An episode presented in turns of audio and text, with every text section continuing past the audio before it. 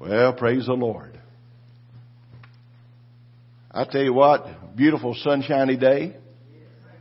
That means that we're going to have a lot of sunshine inside here today. Amen. Praise God. Looking forward to what God's going to do. Um, the rest of this, well, the rest of this month, we got Wednesday night at six o'clock, and then we're going to March already. I tell you, the time flies when you're having fun, doesn't it? Amen. Somebody said time flies whether you're not having fun. You know, it just flies. It flies after you get a certain age. It just really goes. Amen. But you know, we're going to make it. Amen. Turn with me in your Bibles over to Psalms 23. We're going to share something this morning with you. Psalms 23. The Lord is my shepherd. I shall not want. He makes me to lie down in green pastures. He leads me beside the still waters.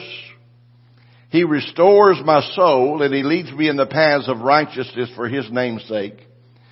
And yea, though I walk through the valley of the shadow of death, I will not fear no evil, for you are with me, and your rod and your staff, they comfort me, and you prepare a table before me in the presence of my enemies. And you anoint my head with oil, my cup runs over. Goodness and, and surely goodness and mercy shall follow me all the days of my life, and I will dwell in the house of the Lord forever. Now, we just read this particular psalm that David wrote, and he wrote a lot of good things as he was anointed of God. But the psalmist David was an expert as a person that lived with heavy emotional baggage. How many's ever known somebody that's got heavy emotional baggage that uh, they just carry around with them week after week, month after month, year after year, and they have not yet learned what David's talking about here and get their soul restored. You know, the soulish realm is what? Our, is our mind, our emotions, our feelings, uh, all of this. This is, this is what, this is what it's about. And, uh, it's that emotional being. But God wants to restore us. See, we're restored spiritually. How many knows when you get saved, it's very simple to get saved? It's very simple. The Lord didn't make it hard at all. He did all the suffering. He did all the bleeding. He did all of the things that uh, that was uh, inflicted upon him with all the pain in order that we could become righteous in him. You've been made the righteousness of God in Christ Jesus. We're not righteous in ourselves, but He made us the righteousness of God. And that's what's simple about it. See, when you start trying to make yourself righteous, this is what religion does. Religion tries to get you to make, to meet all of these rules and regulations. And religion tries to say, you do this, you do that, you do that, and you do this and do that. No, no, no. We have to come God's way. And number one, He has been made unto us righteousness. We've been made the righteousness of God through Christ Jesus. Nothing that we can do, no rules or regulations that you keep will ever bring that about. It's you believing what He did and who He was and what He did for you as a believer, as a person, as an individual. So we're the righteousness of God. But David was a man who had talent. He had ability to lead the nation of Israel. He became the king. Remember when he was just a lad, God anointed him. Remember Saul, uh, uh, uh, uh King Saul was king, but Samuel, God spoke to him because God had rejected Saul. See, well, God rejects certain leadership, and I'll just insert this in. We're not politically uh, doing political messages, but I believe that even in our nation, there's some that their days are numbered because they have forsaken righteousness and forsaken the laws of God and forsaken what God wanted. But you know what? In the wings, thank God, God still has a remnant. God still has people that hadn't bowed their knee to Baal. And thank God there's some of us that are still part of that remnant. I'm part of that remnant. I'm, I'm gonna, I'm gonna stay holy. I want to stay pure. I want to stay righteous. I want to stay, uh, living in the blessings of God. And you do that by living in obedience to God. But the rules and regulations never have saved anybody. Amen? Just because you join a church don't make you saved. Just like if you was born in a barn don't make you a barn animal. Amen?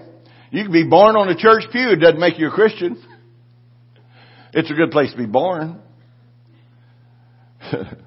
but he was a man, David was a man who knew God intimately. He learned to know Him as a lad. He learned to know Him as he tended to the sheep. He was out there in the, in the evening hours and for probably days and weeks at a time tending to the sheep. And in those lonely hours is when God gave him all of these songs that we can sing along with him. Songs from the heart. But yet, he knew God, but yet he managed to walk out from the presence of the Lord in his later years. Now listen, I'm a firm believer that what Jesus done is eternally, eh, for eternity. I believe that when you confess the Lord as your personal Lord and Savior, you're born again. Isn't that what the Bible says? If you'll believe in your heart and say it with your mouth. See, you gotta believe in your heart. Some people just go through a confession. Some people go through mimicking and, and just saying words, but that doesn't make them a born again believer. You have to believe it in your heart and, and do it. Now David intimately knew God, but yet he managed to walk out from the presence of God when he sinned.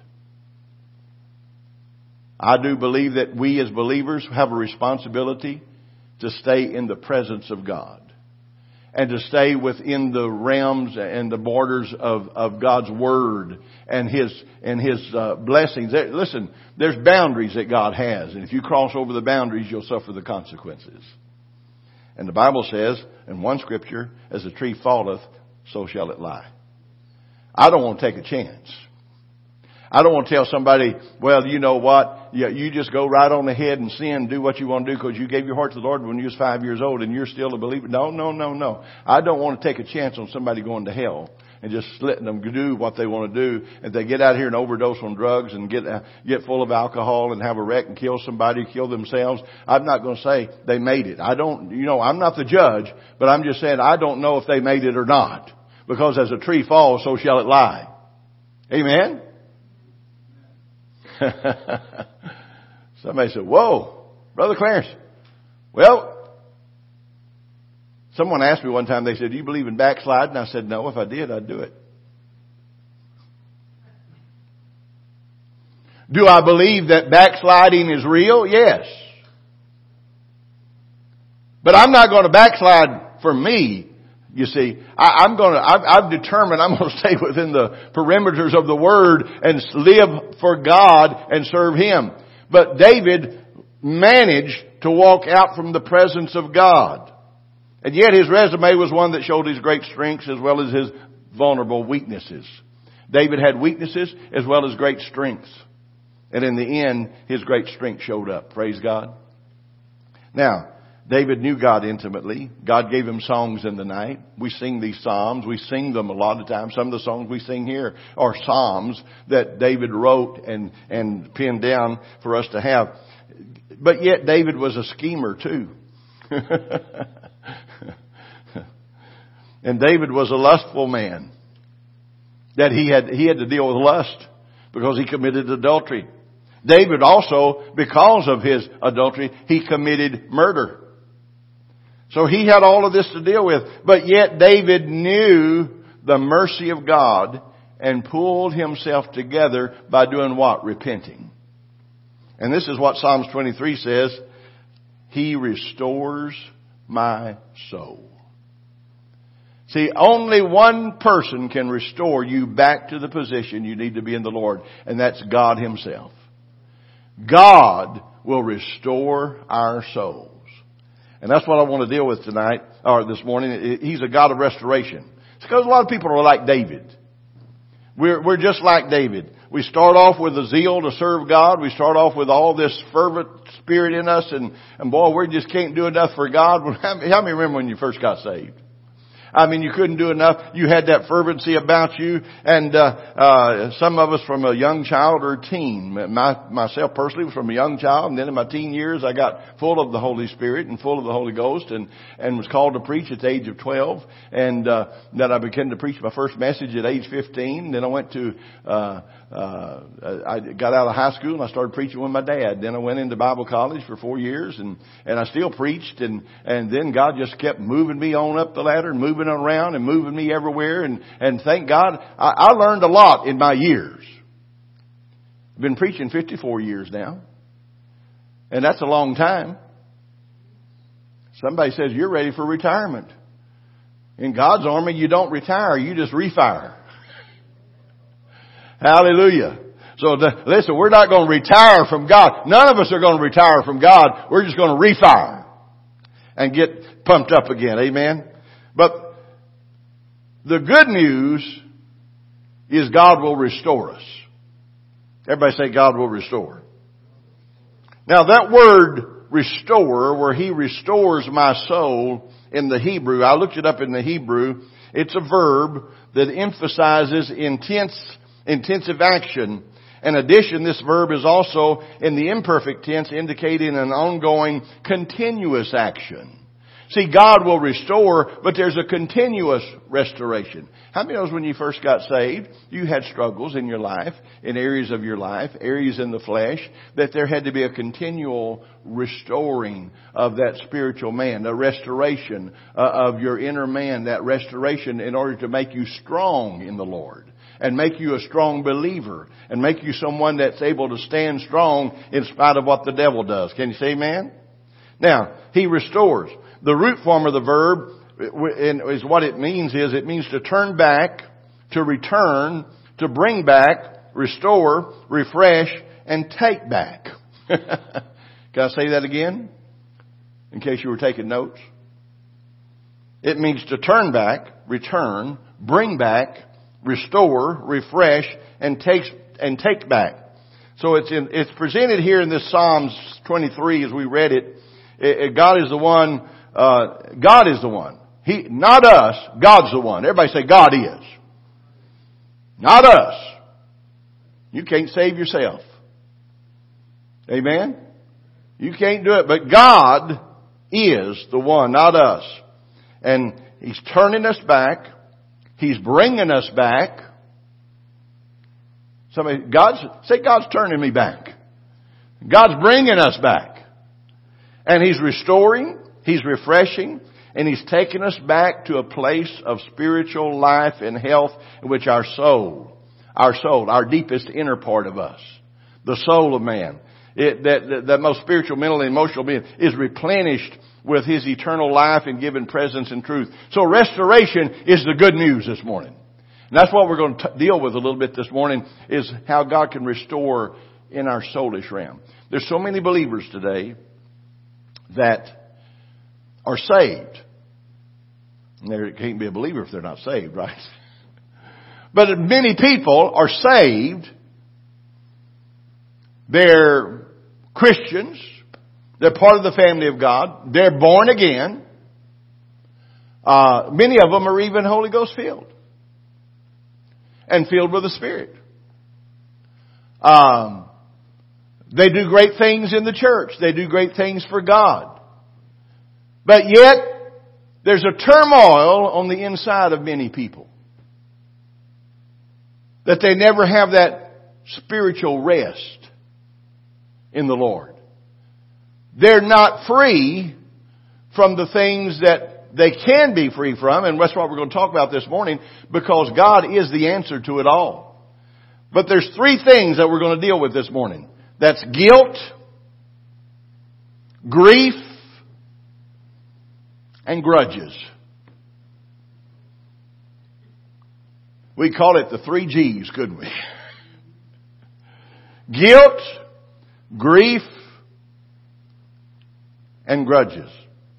See, life can be tough. And life is tough. I want to tell you something. Every one of us have had tough times. Tough times don't last, but tough people do. Amen?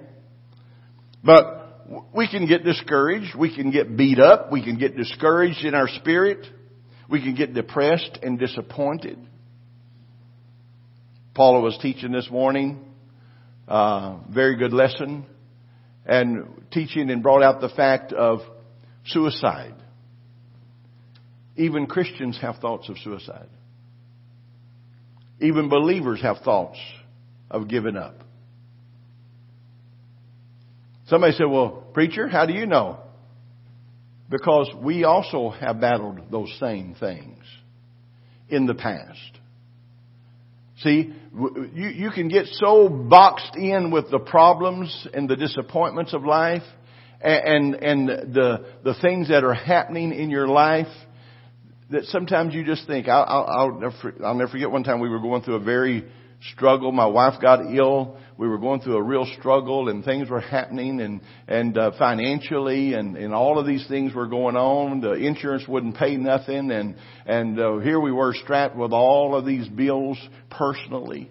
And, and it was affecting our personal, uh, income and bills that we needed to pay on a regular basis. I, you, you know, th- these things happen. And I, you know, I'll never forget one night. I was so down in my spirit. God's man of faith and power.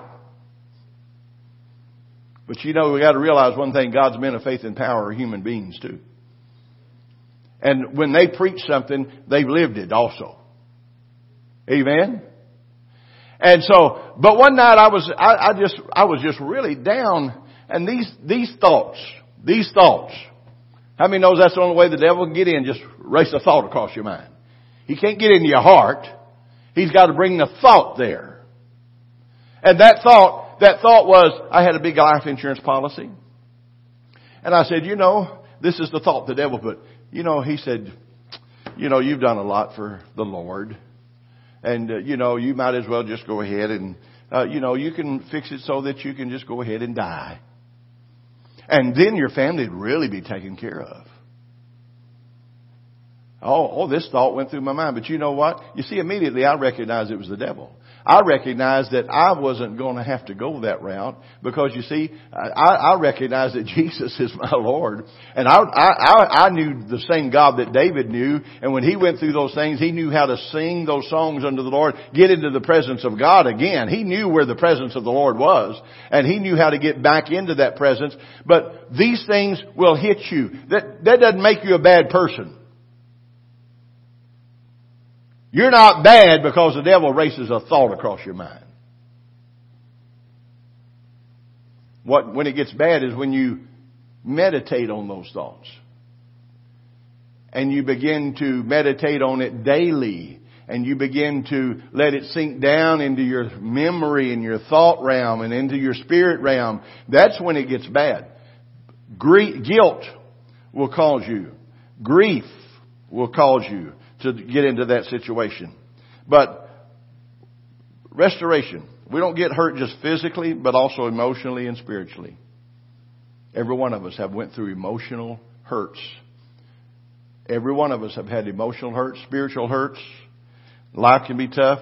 We get beat up. We have failure, fatigue, frustration, fears.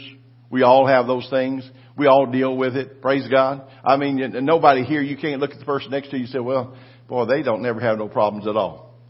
I had a person come in. We were counseling people all the time. We had hundreds of people in our church uh, year several years ago, and we were counseling people. And they they come in. One person came in one day. I was going through some real heavy stuff in my mind myself. You know, at that particular time, it wasn't nothing drastic. I mean, I wasn't thinking about dying. I wasn't thinking about doing that, but just a lot of heaviness on me. And and they come in and say, well, "Brother Clarence, you don't ever have no problems." You're always smiling. You're always happy. You don't have no problems. And I said, I got up from behind my desk and I said, uh, I tell you what, let's trade sides for just a minute. You said here, and let me tell you some things. they said, what are you talking about, Brother Clarence? I said, you know what? I'm a preacher, but I'm also a human. I'm a minister of the gospel, but I also have to live by the same thing that I preach to you. I have to allow God to work in me just like I'm trying to get Him to work in you. And I said, no, we all have opportunities. We all have temptations. We all have the, uh, have these things that come against us where we can doubt and let fear, uh, uh, invade our uh, heart and invade our mind to where we just, we doubt God. And we just say, Lord, I don't know how long I can take it. But God wants to restore us. Amen? We've all got hidden hurts from our past. Every one of us have a past. I said every one of us have a past. What we got to learn to do, and I'm gonna, I hope we can help you this morning, let go of the past. Let go of it. Don't, don't bring your garbage and don't bring your weights and your heaviness and excess baggage into a marriage and, and get around your children and, and don't bring all that stuff in the house. Let's, let's learn to get rid of it. Hallelujah. Because God is with us. Now, how does He deal with our damaged emotions? He does this by making three changes in our life. Number one, He removes your guilt. Turn to somebody and say, God, remove my guilt. Say it out loud. Hallelujah. He relieves your grief. He replaces your grudges. And that's what we want to deal with. But let God remove your guilt. Nothing destroys a soul quicker than anything like guilt does. Guilt will cause you to re, not progress, but regress. Guilt will cause you to always shrink back in timidity and fear because of the guilt. You can't do anything about what's already done. You can't unscramble eggs. Have you ever tried to scramble eggs and you think, well, boy, if I could just unscramble them, I could do something a little different. You can't do it. That's the way life is. You can't unscramble it. Your life, what's happened has happened. What's happened has happened. Whatever happened in your marriage, it's happened. Whatever happened in your childhood, it's happened. Whatever happened in, on your job, it's happened. We need to understand that God wants to deal with our guilt. You're not guilty. The devil is the condemner. The devil is the one that brings condemnation. He's the one that wants to beat you down. He's the one that wants to keep you down. If he can keep you down, you'll never help nobody else. And we've got to be able to help someone else. Guilt. Look what Psalms 38 says. 38 verses 4 and 5. For my iniquities have gone over my head like a heavy burden. They're too heavy for me. My wounds are foul and festering because of my foolishness. This is David talking here.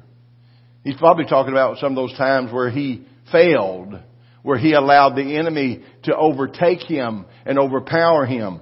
And he's probably talking about his iniquities have gone over his head. It, it, it, I mean, it's a heavy burden. This is a person who's plagued by guilt. I'm going to tell you something. Feeling sorry for yourself ain't going to get nothing done. And guilt makes you feel sorry for yourself. Hallelujah. Now don't shout me down because I'm preaching so good this morning.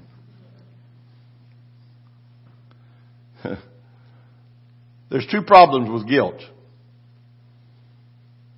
We all have plenty of reasons for guilt. Every one of us.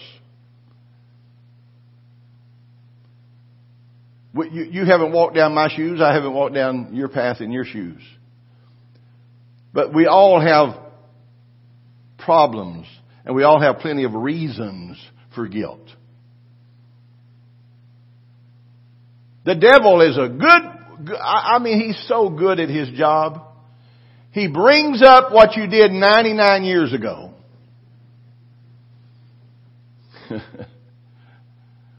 and he says, you remember when you did that. You know what the devil did to me one time? And, and, listen, I, I'll, I'll be honest. I'm a little imp. I was a little imp when I was a baby or boy, little boy. My little brother did something that was just totally nothing big, but he knew that Mama didn't want us to do it, and he did it anyway. And you know what I did? I was only five, you know, four, or five, and I held it over his head. I'm going to tell mama. If I wanted him to do something for me, I'm going to tell mama, make him feel guilty.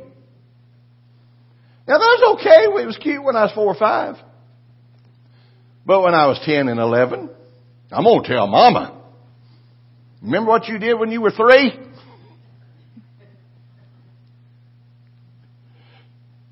And I kept that guilt on him. and it was really nothing. No, no, nothing no more than, nothing no more than any other three year old would do. Amen?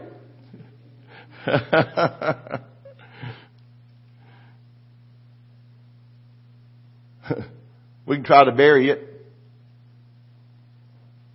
but that doesn't work. You, you, you got to deal with it. How many knows you got to deal with the problem?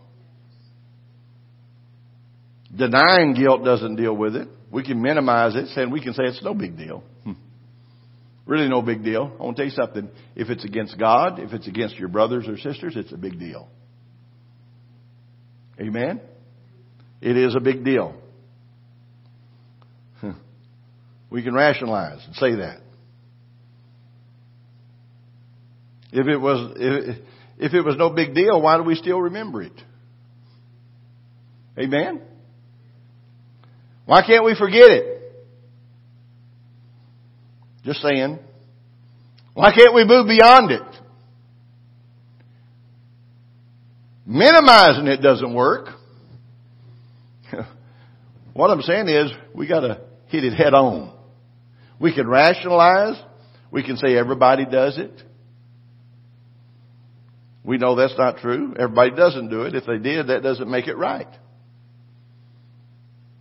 But we try to make excuses for why we, we've allowed this to happen. And, and so, uh, I, I'm trying to put my head over my heart, but the heart always wins out.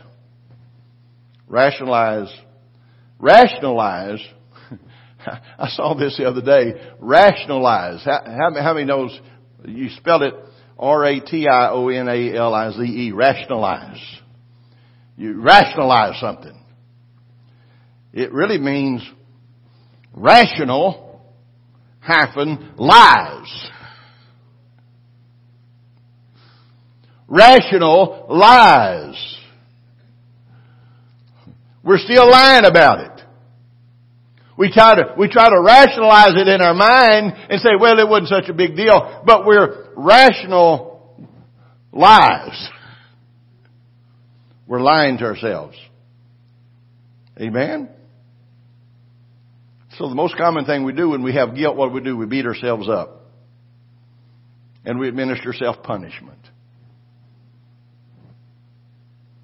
I mean, nobody else even recognizes some of the problems that you got, and we still just go ahead and administer self-punishment in our lives and our hearts. We just administer it to ourselves every day we get up, and we just administer that self-punishment, and we're not growing in the Lord. We're not doing what God says to do. We don't see ourselves as God sees us. We feel less than human. We feel less than how God values us. I want to tell you something. God values every one of us. And every one of us here, we're parents, grandparents, great grandparents, uncles, aunts. You know, we're, we're, we're, we, we have people in our lives and we value them. Amen? God values us. And we've got to see ourselves like God sees us. We've got to see ourselves like God sees us. Some people say, I don't deserve to succeed. So we live in our guilt. I don't deserve any praise, so we live in our guilt. I don't deserve these blessings, so we live in our guilt. Because guilt keeps you down. But there's only one word, Psalms 23 verse 3. What does it say? He restores my soul. He restores my soul. And I, you need to circle those words. Only He can restore our soul. He restores my soul. God restores my soul. And how does He do it? Through Jesus. Amen? Everything you've done has already been paid for. Everything you've already, uh, anything you've ever done has already been paid for through the blood of Jesus. We don't have to walk in guilt. How many's, how many's ever done something wrong? And I mean, you knew it was wrong, and you wronged somebody, and uh, you did it, and uh, I, I don't know if you ever asked that person to forgive you. I, I don't know, but boy, you sure hope nobody ever finds out.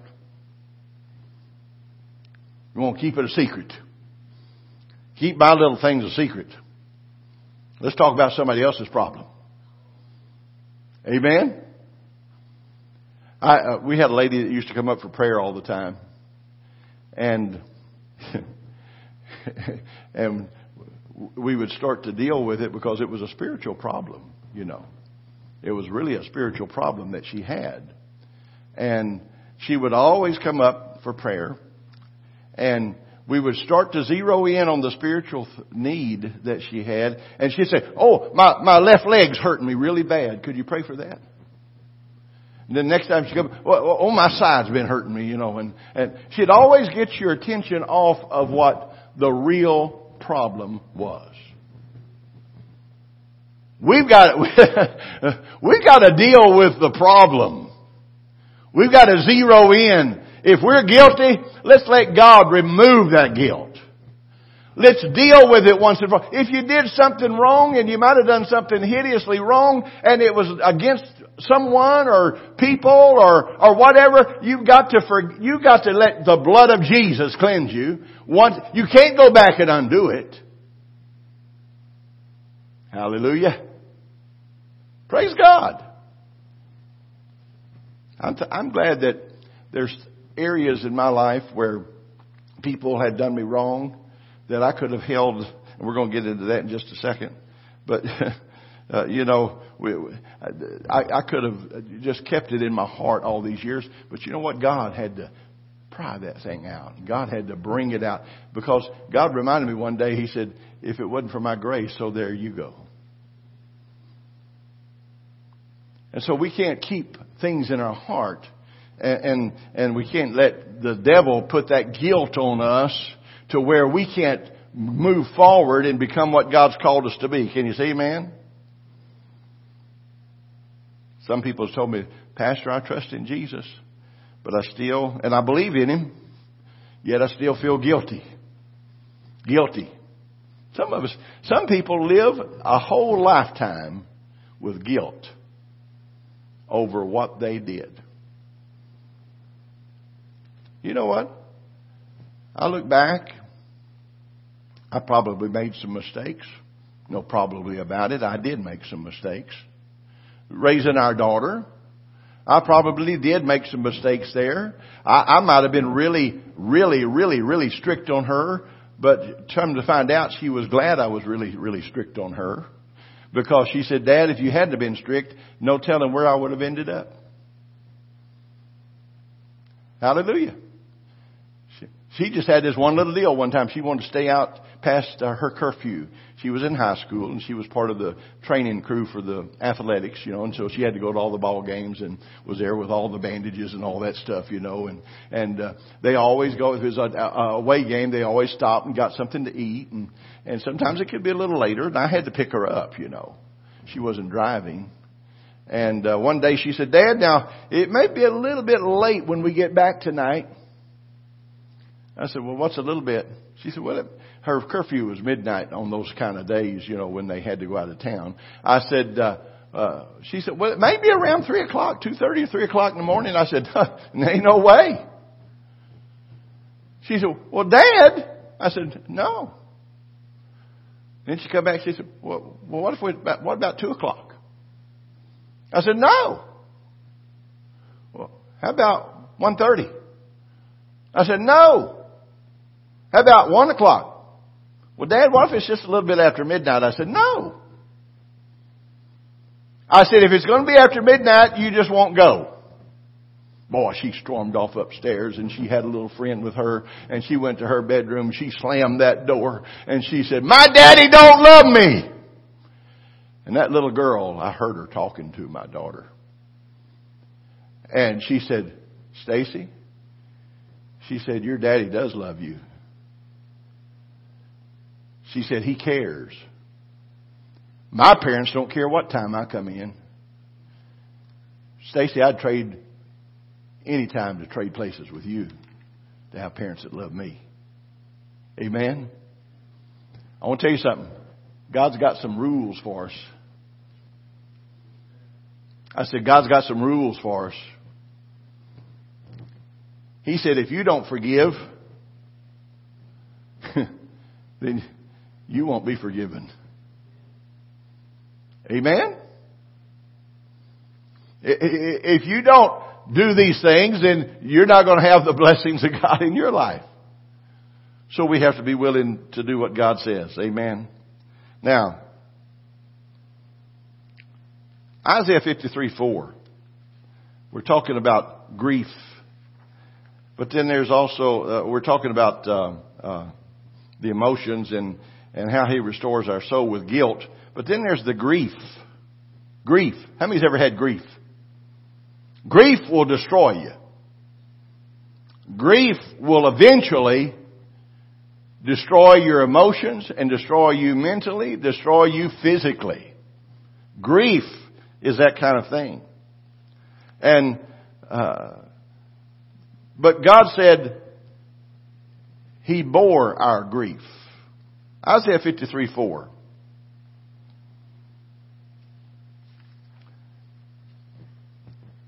Says, Surely He's borne our griefs. And He's carried our sorrows.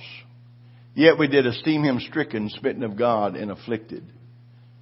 But He has borne our griefs. Everybody say He's borne our grief. Grief. It'll destroy.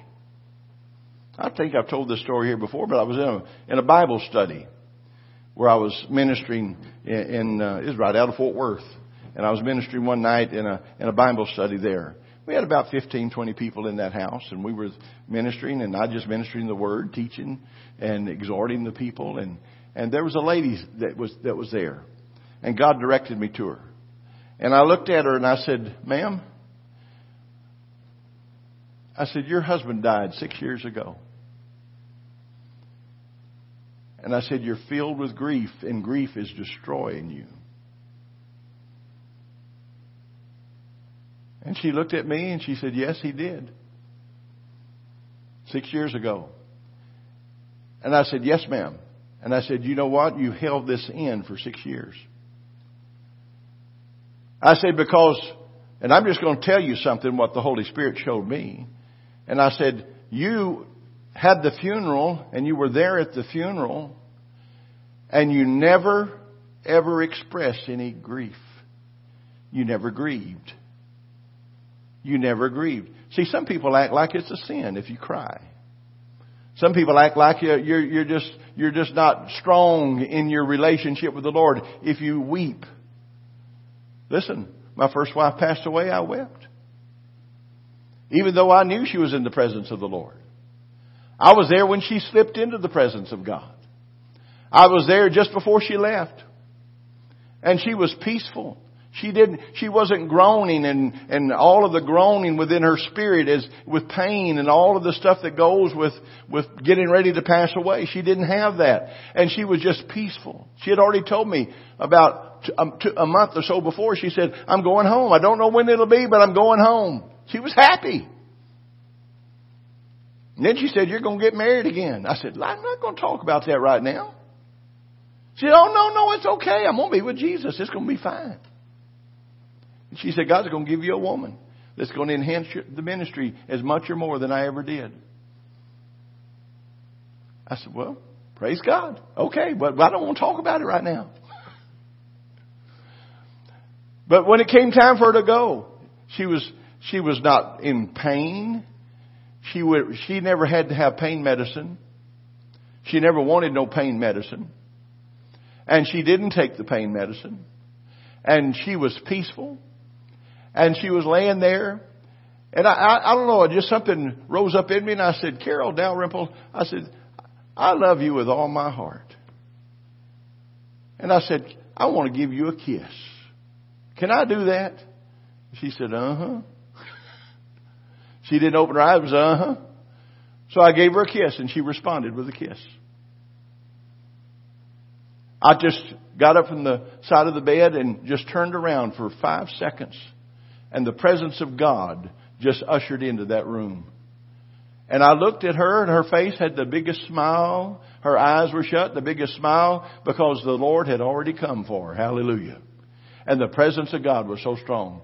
I, I, I wanted to raise her from the dead, you know. But I remembered what she told me because Smith Wigglesworth, remember Smith Wigglesworth?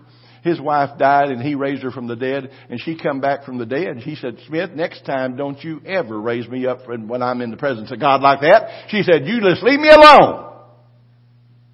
So the second time when she died, he left her alone. but I was, I, I, I wanted to raise her from the dead. But I could look up in the corner and I could see her with her little finger. Clarence Richard, don't you dare. Because we had already made a, a covenant that I wouldn't do that. Amen. And listen, when people go in the presence of the Lord, that's, that's the grandest entry that you could ever make anywhere when you, when they go into the presence of God. Amen? Thank God. Now, He's borne our griefs. I told this lady, I said, you haven't grieved and you need to grieve. I said, grieving is a healing and you need to grieve. You need God to, to touch you right now. And I said, you have, I said, you didn't grieve at the funeral. No. I said, six years ago. She said, no. And I prayed for her, and the Spirit of the Lord just knocked her flat on her back. And when she went down, she began to groan and travail as people would do at a funeral in grieving. She had never went through that. And she began to groan and travail in grief and the grieving. Listen, grieving is part of it. grieving is part of your healing. Amen. There's nothing wrong with grieving. Amen? I know for weeks I, I would go somewhere and just weep. Then one time I got mad at God. I did. Nine months went by and I was still mad at God. And I went out to the graveside. And I just looked up to God. I said, God, why? Why? She said that you have the expiration date, and I believe that. God has the expiration date. And I said, God, why? Why? And she said, you told her she was going home. He said, I did. he said, I told the apostle Paul he was going home too. When it came time for him to go. See, Paul had his head chopped off, but I believe when it came time, he just laid down his head. Because you see, God had already given him the grace to be able to do that. I believe God can put it in our spirit. God, only God has expiration date, but you can do that. But you know what? When God finally showed me that, and I got it in my heart, I, I just, I, after all my screaming and hollering at God, you know, that day and everything, I just fell, collapsed at the tree there, and I just kind of sat there. But I got up from there praising God in the Holy Ghost and praising in tongues and, and just worshiping the Lord. And you know, ever since then, I didn't have no grief. Praise God. God bore my grief. God will bear your grief. Our griefs, our sorrows. God will bear our grief. Praise the Lord. Now, so we, we've got to deal with grief and grudges and let God relieve us of our grief. David had to deal with grief when his baby died after Bathsheba had the baby and the baby died. David had to deal with grief, but the Lord ministered to him in his grief. David had to learn what it was to be able to accept what God's done. We, listen, he accepted what he could not change. We're not God. Amen? Thank God.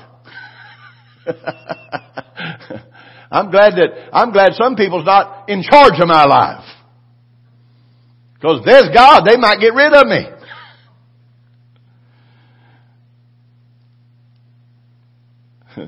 but he focused on what was left and what was not what was lost.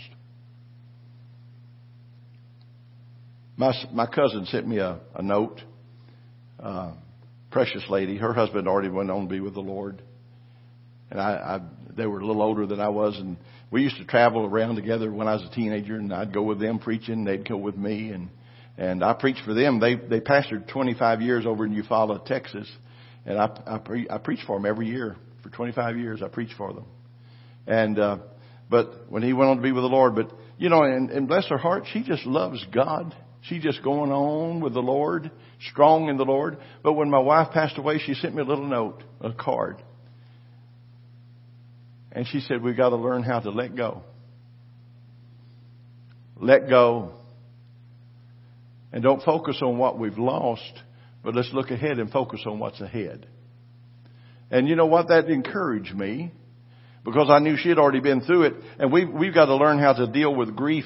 Listen, he accepted what he couldn't change. David did. He focused on what was left and what was, uh, and, and not what was lost. So we just need to let God do it. But you know what he did? He turned to God. He turned to God after all of this. Psalms 51, 11 and 12.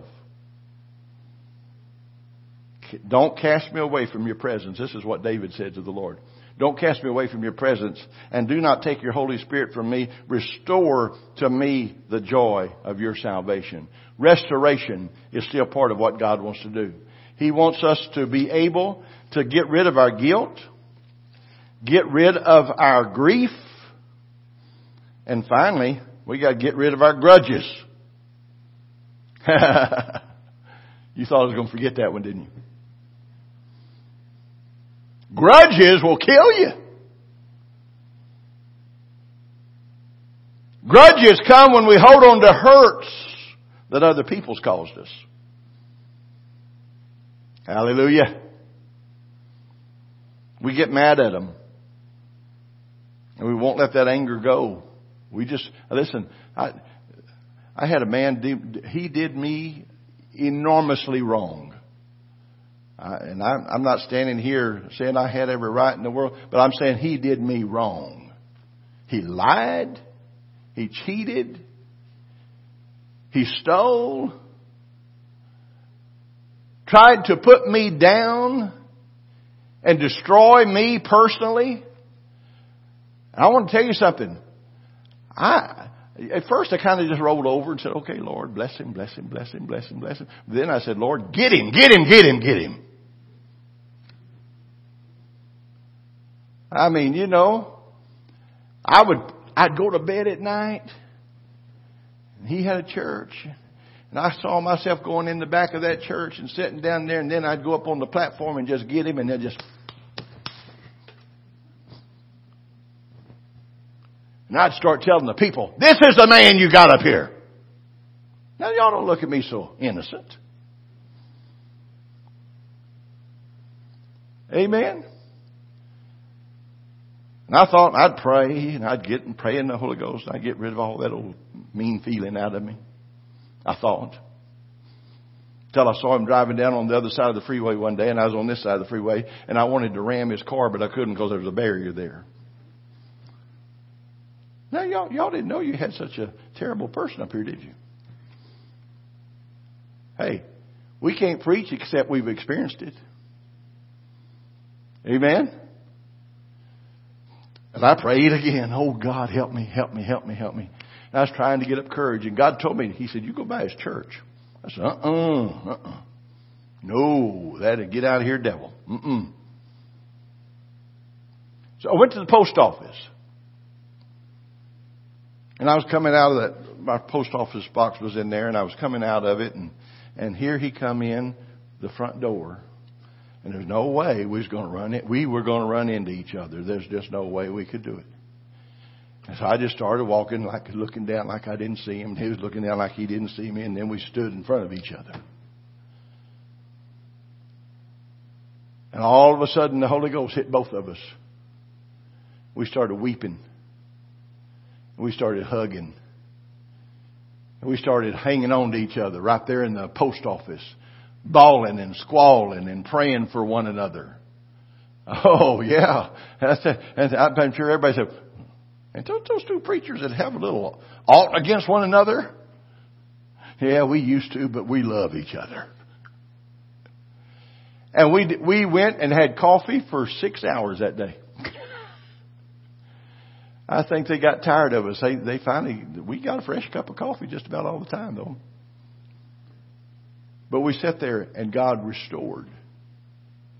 God restored the fellowship. God restored everything. See, I was wrong, he was wrong. But we don't want to ever say, well, it wasn't me. If it, you know, so and so that did it to me, you know, no, no, no, no, no, no, no. If you're getting vengeance in your heart, guess what? You got to help let God come and help you with your grudges. Hallelujah. If you develop a grudge and won't let it go, it's going to destroy you. Praise the Lord. Now I know this ain't a shouting message, but it's a good one. I feel guilt when I've hurt people. Do you feel guilty when you hurt people? I've hurt people innocently, didn't even realize I had hurt them, said something maybe that, I, it, it hurts me deeply to even think that I've hurt anybody. And I feel grief when I have a loss.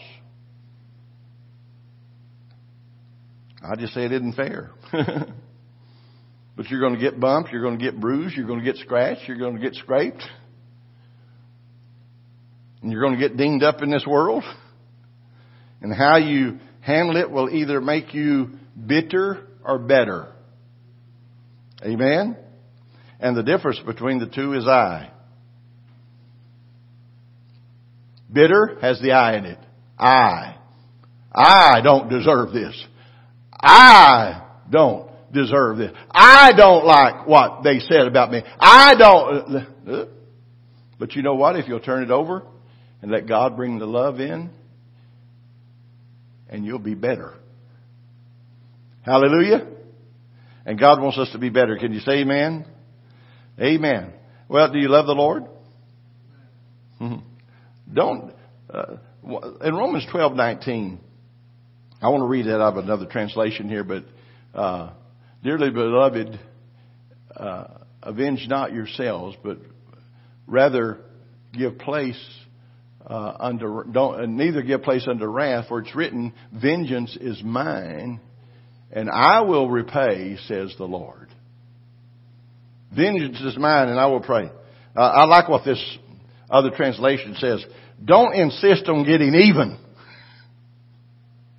That's not for you to do. God says, I'll do the judging, says God. I'll take care of it. Vengeance is the Lord. If a person does not forgive, it's not your job to bring the vengeance. God will bring the vengeance. I said, God will bring the vengeance. I told a story about a man that swindled us out of $10,000 cash when we were building our church and, and he come and had to have a $10,000 cashier's check, you know, and all this. I said, mm, okay. I felt funny, you know, I just felt funny in my spirit and I shouldn't have done it anyway, but I did because he'd come highly recommended by another well-known preacher and I said, okay. And, and then I got home and this preacher calls me and he said, Brother Clarence, he, he said, uh, I, I don't, I, I, I want to tell you this. God told me to do it the other day, but I need to tell you now. Don't do business with him. He's a crook. I said, thanks. I just gave him a $10,000 cashier's check. He said, well, you go get it right now. So I got in my car and I had to go about 20 minutes away from where I lived down to the airport area, you know, and, and that's where his office was. And I walked in and, and, uh, I told him, I said, uh, you know, I said, we can't do business with you. I said, so I, I'm, I'm telling you right now, this, I had just given the check that day. And I said, well, we're going to just back off of this thing. And I said, if you could just give me the money back. And he said, well, I've already put it in the bank. I said, you did? He said, yeah. And he said, I've already spent most of it. I said, oh, okay. I said, well, half of it left? He said, yeah. I said, well, write me a check for 5000 So he wrote me a check for 5000 He didn't know I was going to go down to the bank and hammer it. Y'all know what hammering it is? That's when you go to the bank and you say, I want my money right now for this check. And, and I went in there and they come back and they said, uh, uh, Reverend Dalrymple, we can't give you the money. I said, what do you mean? I just gave him a cashier's check today and he deposited. He said, well, it's not there. He, he's overdrawn right now. I said, all right, give me that check. Boy, I rushed back to his office. He was getting in his car just to get ready to back out, and I pulled up behind him. I want to tell you something. I'm a sneaker. I'm a, I'm a stinker sometimes. I pulled up behind him, and I wouldn't let him out. And I got out, and I said, "Listen." I handed him that check. I said, "You knew you didn't have the money when you gave me this check." He said, oh, I'm sorry. I, I, I said, no, no, no, no. I said, sorry ain't going to do it. I said, you're wrong. I said, you're trying to not to swindle me. This is God's money for the church, for the building. Anyway, I didn't get it that day. And then I tried to call him back. Uh, he was supposed to get back to me, and I tried to call him back, and his phone was disconnected, and couldn't find him. Y'all ever had problems like that? And, you know, you couldn't find the person. And then come to find out his wife left him and children left him. And, and I said, boy, I really feel bad about this now. I said, this guy's going through some real problems. And, and, uh, then, then, then I realized, I said, well, anyway, I couldn't, I, I couldn't get his number, but then I found it. and boy, I felt good. I found him. He answered the phone. I said, hello, this is Brother Clarence. Oh, oh, Brother Clarence, Brother Clarence. Oh, man, I, I, I he said, I, am I'm going to get this to you as soon as I can. I said, well, I just want to let you know I just found you. Two weeks later, he was gone from that one. He moved out of state. I found out where he was. But this time the Lord said, don't you call him. He's my child. I'll take care of him. You take care of you. Oh boy, listen. How many knows that that's a hard thing to do? Am I talking to human beings here? That's hard. And I said, okay. So I found out where he was in Seattle, Washington. And God said, you don't take care of him. He's my child. I'll take care of him. All I ask you to do is forgive him. And I, he said, forgive the debt. Whew. Now I had to go to my men. I had to go to my board, you know, and tell them. And I said, look, I said, the guy don't have the money. I said, he's up in Seattle. And I said, but I know his number. And I said, God said, release it. Forgive. Hallelujah. And you know what? Every one of them was in favor. Forgive him. You know why? Because God already bought the money in. He had already given it to us another way, and it had come in. We paid cash for a building in a year and a half, five hundred fifty thousand dollars. Cash came in, and we paid for it, cash, and it was paid for, and everything done when we moved into it. Hallelujah! It wouldn't have happened had we not forgiven. Amen. But I called him in Seattle, and he answered the phone, and I said, Please don't hang up. This is Brother Clarence, but don't hang up. I got something to tell you real quick. I said, just, I said, we love you. And I said, listen, God forgives you. I forgive you. Our church forgives you. And you don't owe us anything. Oh, Brother Clarence, I'll pay you. I, I said, no. I said, no. I said, if I see you walking down the street, don't you come across the street and try to give me any money. I'm not going to take it because God said, forgive it. How, how many's ever had to do something like this? Somebody says, well, I wouldn't do that. Well, maybe God needs to get a hold of you. How many knows God's bigger than any amount of money? God's bigger than anything. And God will do it ten times, twenty times more than what we could have if we just had that. I'm saying, now listen, I think we need to use wisdom. We need to use wisdom. I think we need to use wisdom. And maybe I wasn't in, maybe I wasn't sensitive enough to know to God not to do that. I did feel something in my heart, you know, but I thought, well, this other preacher, he's, he's recommended him, you know, I, I just said, uh, you know, you kind of push that side of uh, stuff aside a little bit. But you know what? God forgave him. He was blessed. He even came back and blessed us at the church later. Not us telling him to, but he did it on his own because he was blessed and God gave him. Listen, God can forgive and God can restore. Hallelujah. And if you can't forgive and restore, guess what? The Bible said God doesn't forgive you. So we have to forgive. And we have to let go. Forgive our, give us our, forgive us our debts, Lord as we forgive our debtors. Hallelujah! Ooh, we don't like to read these scriptures, do we? But the Lord is my shepherd. We don't need a self-help book with our guilt, our grief, our grudges. All we need is the Bible. the Lord is my shepherd, I shall not want. He makes me to lie down in green pastures. He leads me beside the still waters and He restores my soul. Hallelujah. He restores our soul this morning, let Him restore our soul. Amen? Let Him bring His peace, His joy, His love, His abundance, His blessings. It's our, it's our, it's up to us now. Amen? Let's bow our heads before the Lord. Father, we thank you. We just praise you this morning, Father, that your word's truth. God, that we have what your word declares. And Lord, we just thank you that the blood of Jesus cleanses us from all of our sins. And we just give you praise in the name of Jesus. In the name of Jesus. Amen. Every head bowed for just a moment. We just want to give you an opportunity this morning to just let God minister to you in a special way. Nobody's looking. Have you ever noticed uh, when you point your index finger at somebody, wagging it at them, you got three fingers pointing back at you?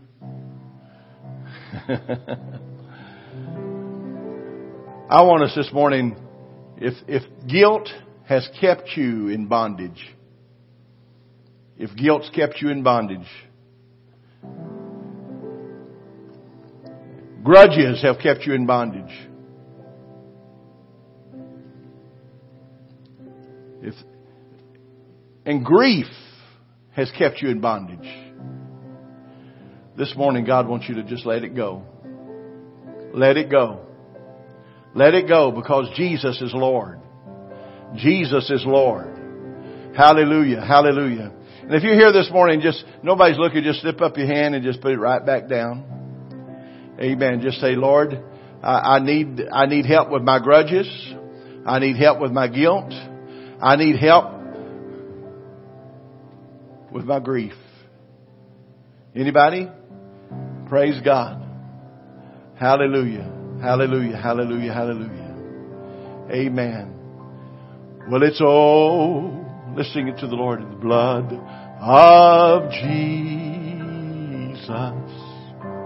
Oh, the blood of Jesus. Oh, the blood of Jesus. He washes white as snow. One more time. Yes, it's oh, the blood of Jesus. Oh, the blood of Jesus. Oh, the blood of Jesus. He washes white as snow. Take someone's hand next to you and agree with them right now that God's peace, God's love, God's power, the joy of the Lord will just flow through them in the name of Jesus. Father, we just thank you for your joy. We thank you for your peace. We thank you, Lord, that we have what the Word declares. We have victory. We have healing. Healing emotionally, healing physically, healing financially. Father, we just thank you for your healing power today. And we just give you glory for it in Jesus' name. In Jesus' name. Well, let's stand to our feet this morning. Praise God. Hallelujah.